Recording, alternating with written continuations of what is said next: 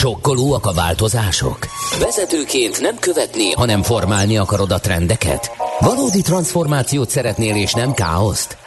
Mondani könnyű, megcsinálni nehéz. Nézz a mélyére a feladatoknak, és készülj fel a Millás reggeli Epic Stories rovatával. Lássunk egy újabb történetet a viharos vállalati hétköznapokról, agilis szemüvegen keresztül. Na most lesz nekem viharos vállalati köznapok, mert megnézzük, hogy jövőre mivel szívnak az IT-sok, vagy legalábbis megpróbáljuk feltérképezni, aztán nyilván jönnek majd még egyéb alkalmialánságok, amiről most nem emlékezünk meg, de hát nyilván vannak trendek is, amivel meg lehet uh, számolni. Ezügyben van itt a stúdióban vendégünk, vendégeink, uh, Mádi Gábor, a Siva Force IT igazgatója, és Kálai Gábor, a Siva Force technológiai vezetője. Szervusztok, jó reggelt! Sziasztok! No, révedjünk a jövőbe egy kicsit. Mit gondoltak, hogy a jövő évi fejlesztéseket, digitalizációs törekvéseket, az mi fogja meghatározni? Mert ugye volt korábban egy Covidunk, ez meghatározta, aztán az lecsengett, leszűrték a tapasztalatokat, megakad ez a digitalizációs dolog? Mert azért kérdezem így ezt a kérdést, mert hogy lesz annyi gazdasági nehézség hát, a jegybank elnökünk szerint, hogy... Hát nem csak arra, tehát a jelen helyzet, tehát van itt infláció, energiakrízis, még csak most szembesülünk azzal, hogy esetleg visszaesik a gazdasági teljesítmény. Ez mind a felé. Régóta nem beszélünk a CPI-ról, ami gyanús. A csi, ja, uh, CPI. CPI-t hallottam, mondom, az meg mi is. Na, CPI. Szóval nézzük meg, hogy hogyan állunk így jövőre, vagy hogyan indulunk neki a jövő évnek. Sziasztok! Hát az IT nem fog megállni, és a digitalizáció nem fog megállni, de mindenképpen reagál a gazdaság, illetve a szabályozói környezetre is.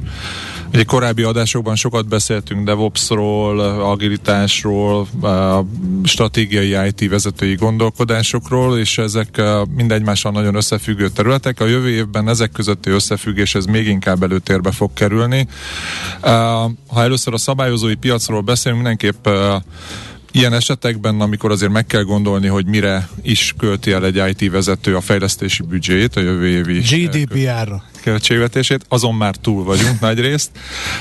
Korábbi években egyébként igen, azért a szabályozói jogalkotás, a szabályozói elvárások eléggé meghatározták az IT fejlesztések irányát, a pozitív irányba egyébként, ha a PSD2 hozadékaira gondolunk például, vagy akár adatvédelmi szempontból de, a GDPR. De ez nem idegesítő, hogy az ember ilyen robotokat, meg mesterséges intelligenciát vizionál, meg, meg DevOps-ot, és közben arra kell fejleszteni, hogy legyen GDPR, meg Jó, PSD hát akkor jött hirtelen csőstől egy csomó szabályozás annak. Így van, de ez nem változik, uh-huh. tehát most is a cső, csőben van legalább 15 féle különböző hárombetűs rövidítést tudnék felsorolni, ha mondjuk beszélhetünk a Doráról, a PSD2 plusszal folytatódnak a szabályozások, vagy akár az akadálymentesítésről beszéltünk. Tehát mindenképpen a jövő évi IT fejlesztések irányát azért a szabályozói megfelelőség az meg fogja határozni, főleg a banki vagy pénzügyi szektorban. Egyébként itt vannak olyan felmérések, vannak olyan cégek, akik annyira követő módban vannak, hogy az teljes IT fejlesztési büdzséjék majdnem 90%-át csak szabályozói megfelelésre költik.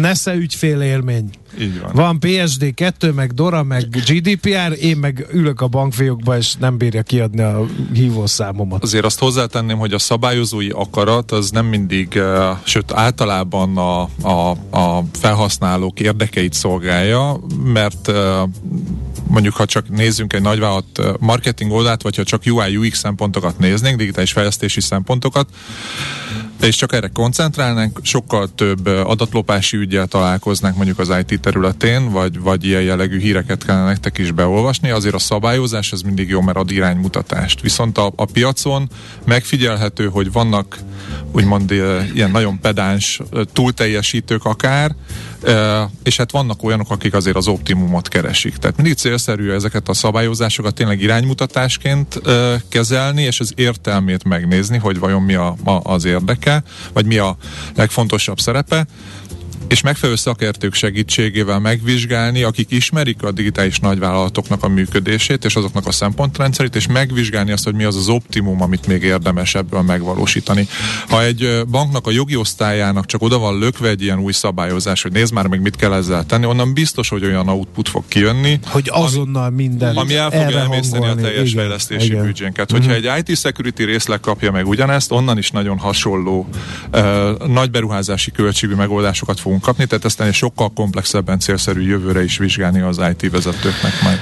Passzold át a mikrofont kérlek a Gábornak, mert hogy hoz, hozzászól a következő cél kérdés, hogy energiaáremelés. Azért az IT zabálja az energiát, ez hogy mondjam, ez egy komoly hat-e, kihívás, igen. Hat-e ez bármiféle módon? Megjelentek-e már az energiatakarékos zsebnapelemekkel működtethető szerverszobák például? Sziasztok, igen, hát nem csak otthon a magánemberek számára okoz problémát az energiárak emelése, hanem nyilván a cégek számára is. Nálunk, hogyha a Siva Force-nak csak a Bix-ben, a központban lévő szervereinknek az áramfogyasztását nézzük, akkor a az elmúlt években ilyen negyedéves árak az kb. 420 ezer forintos áramdíj volt, most már ez bőven millió ö, fölötti összeg. Hát akkor nagyjából egy mond, háromszoros... mondta a vezér, hogy Gáborkám csináljatok. Igen, tehát nagyjából egy háromszoros ö, ö, áremelést jelent ez csak az áram ö, kiadásokban.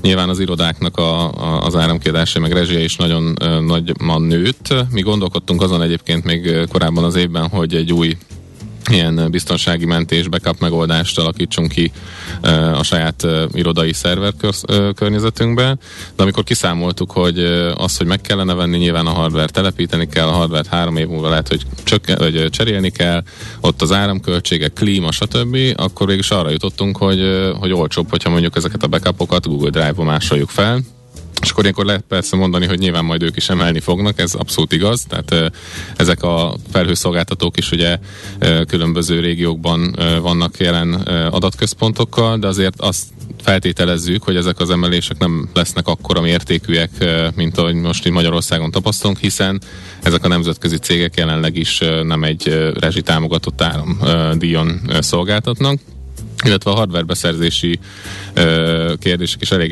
érdekesek, ugye mondtad ezt a chip hiány, de hát ugyanakkor, hogyha mondjuk merevlemezeket, vagy alaplapokat, vagy tehát szerverbe szükséges alkatrészeket nézzük, akkor azért az látszik, hogy a, a három legnagyobb felhőszolgáltató, tehát az Amazon Web Services, a Google Cloud, illetve a Microsoftnak a, az Azure-je vásárolja fel a piacnak legalább a 75%-án, legalább a 75%-át alkatrész szinten. Tehát eleve az is egy kérdés, hogy jut-e még neked ilyen típusú De rendesek ezek a big És nyilván, igen. mivel ők sokkal nagyobb mértékben tudják ezeket felvásárolni nagyobb alkupozícióban, ezért jobb áron. Jobb mm. áron. Tehát méretgazdaságosság szempontjából is jobban jársz, hogyha felhőbe költöző. Gyakorlatilag most ez látszik. Tehát mindig is kérdés volt az, hogy felhő vagy saját infrastruktúra. Eddig is egy kiemelt dolog volt, de hogy azért ez az energiaválság abszolút egy új dimenzió. Tehát energetikai szempontból mindenképp előnyösebb a felhő, de ilyen rendszerbiztonsági dolog akkor nincs ilyenkor mérlegen? Hát de, abszolút. Tehát ez a szabályozói, amire itt a Gábor is utalt, szabályozói kör az abszolút uh, itt van, tehát most mi elég sok olyan projektet csinálunk, ami arról szól, hogy akár pénzügyi szolgáltatóknak a különböző szolgáltatásait felhőbe költöztessük, ilyen esetben elég szigorú szabályozásoknak kell megfelelni, nem csak a hazai, hanem ugyanakkor a nemzeti, nemzetközi jogban is, főleg, hogyha olyan cégeket nézel, ami mondjuk határokon átível, vagy több lányvállalata van külföldön, azért az a jellemző, hogy bár vannak EU-s előírások, GDPR és társai, meg nyilván egy csomó olyan szabályozás, ami kifejezetten mondjuk bankok, pénzügyi szervezetek számára vannak, de még mindig a, a nemzeti, tehát az adott országban lévő szabályozásra is figyelni kell. Tehát nem tudsz egy olyan általános dolgot lerakni jogi szempontból, vagy IT security szempontból, ami mondjuk minden EU-s országban megfelel, mert vannak helyi szabályozások is, de ez biztos, hogy nagy munka, nem csak fejlesztési szinten, hanem abszolút uh-huh. IT security felmérések, kockázatelemzések szintjén. Nagyon jó. Uh, még el sem hangzott a munkaerőhiány, bár itt érdekes módon furcsa helyzet van, mert hogy ugye az IT szakemberből kevés van, ez egy ilyen szentírásnak tekinthető mondat volt az elmúlt években, de aztán legnagyobb meglepetésünkre azért vannak elég komoly leépítések a nagy technológiai cégeknél ez ügyben. Akkor ez most jövőre már nem lesz probléma?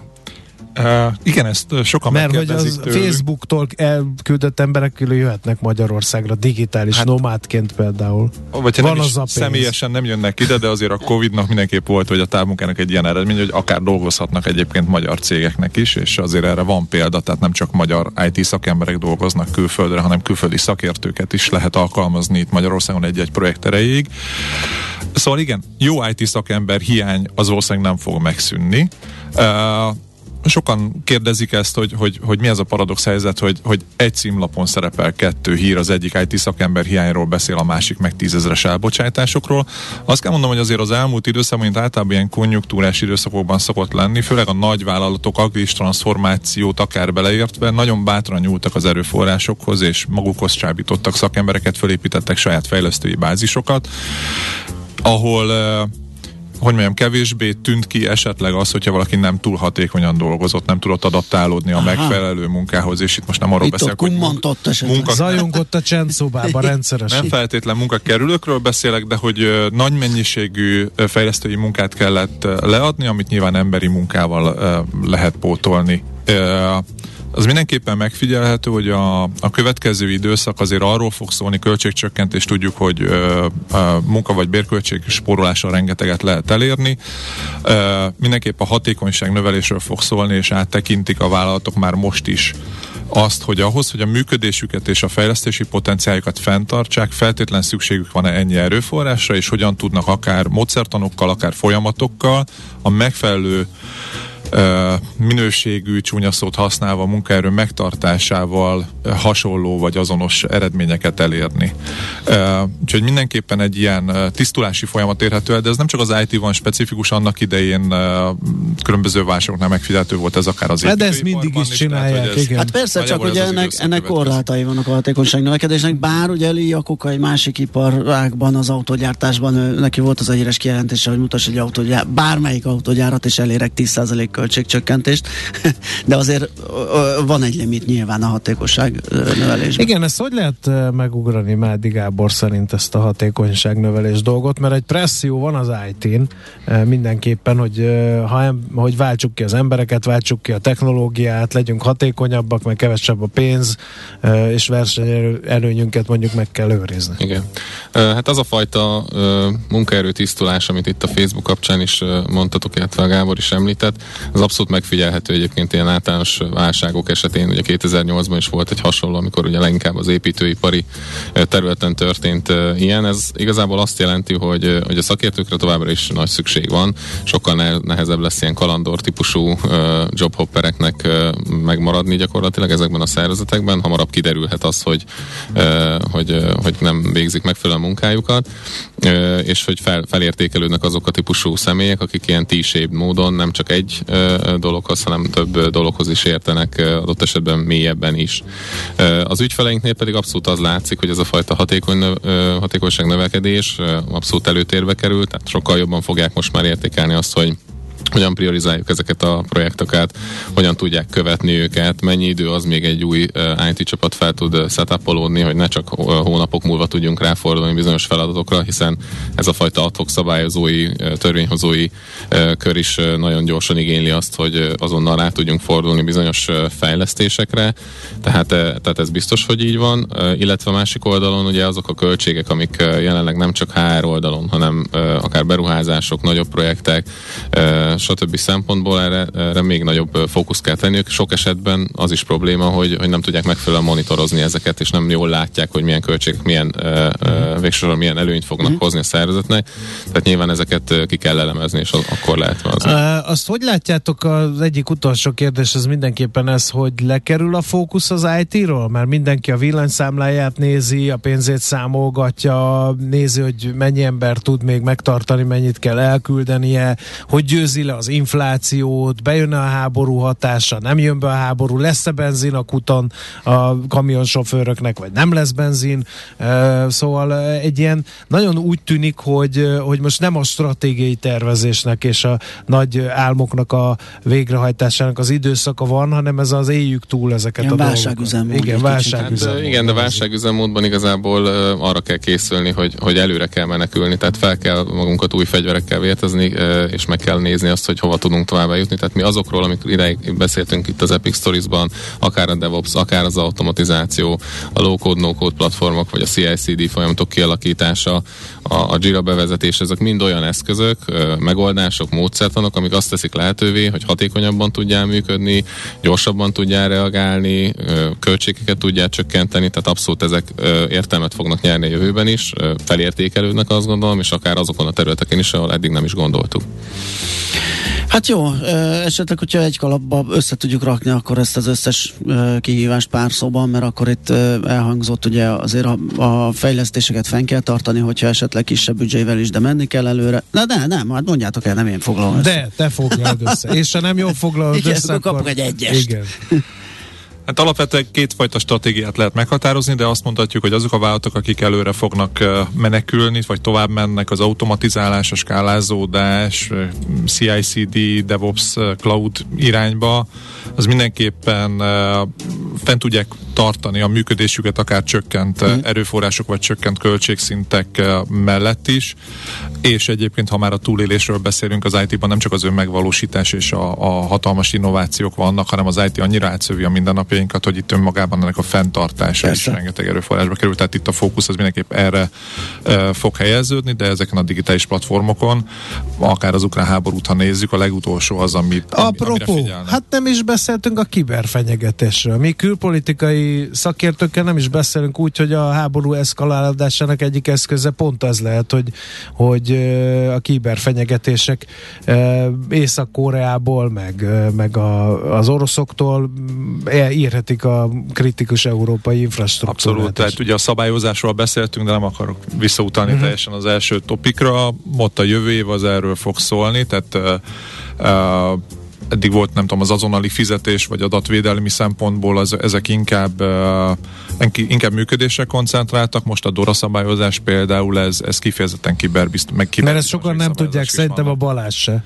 Mi? Ugye a DORA az ilyen egységes kibervédelmi alapelv az Európai Unió. Hát Tudod? Azért, mert te, hát te óriási, vagy, hát te óriási figurája vagy a magyar rádiózásnak. Úgyhogy, úgyhogy erre mindenképpen figyelnünk kell. Hát ezek a trendek lesznek, tehát kihívások bőven lesznek, úgyhogy muszáj foglalkozni és fejleszteni az IT területet tovább, de a hangsúlyok egy picit átalakulnak.